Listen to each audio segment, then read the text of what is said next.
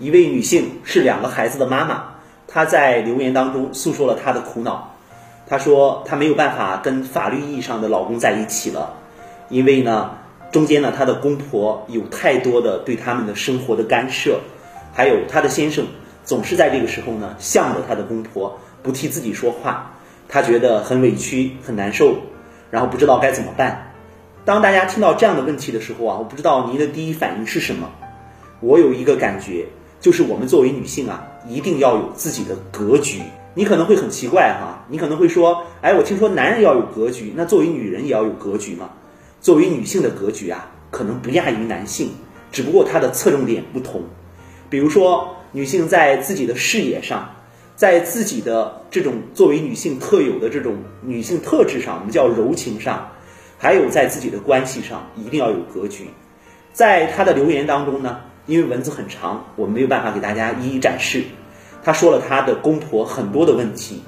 比如说没有文化，比如说说话难以沟通。当我听到她这么说她的公婆的时候，我就会问她，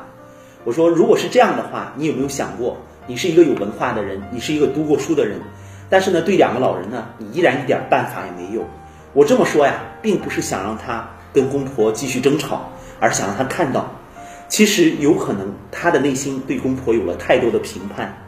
还有。她对她的先生有了太多不切实际的要求，比如说，她希望自己和公婆吵架的时候，先生可以站到她这一边，这个我们都把它叫做不切实际的幻想。但凡一个男性啊，聪明一点的话，他都不会这么干，因为接下来啊，你们就没有办法在一起相处了。所以，这位女性她需要建立的就是一种格局意识。什么样的格局呢？她要学会在她的公婆面前不以对错这样的方式，然后去和他们争吵。她要学会在自己的先生面前尝试着用一种建设性的态度去沟通，也就是别说我不希望你加入我和公婆的这种战斗当中。如果说你想要掺和进去，我也不让你掺和。为什么呢？我不想让你为难。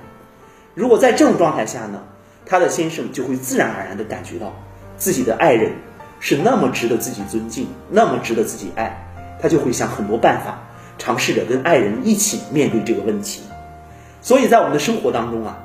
我们说格局呀，并不是说像一个战略家的眼光一样，而是我们始终要在一个观察的角度去看我们遇到的问题。这个时候啊，就会让我们时刻保持住一种清醒的状态，让我们时刻知道我们自己想要什么。我也希望大家可以在自己的家庭关系当中去建立一种这样的格局意识。我把这种格局意识叫做心理学视角，希望这个分享可以帮助更多人去理解，在家庭关系当中，我们应该如何找到自己的状态。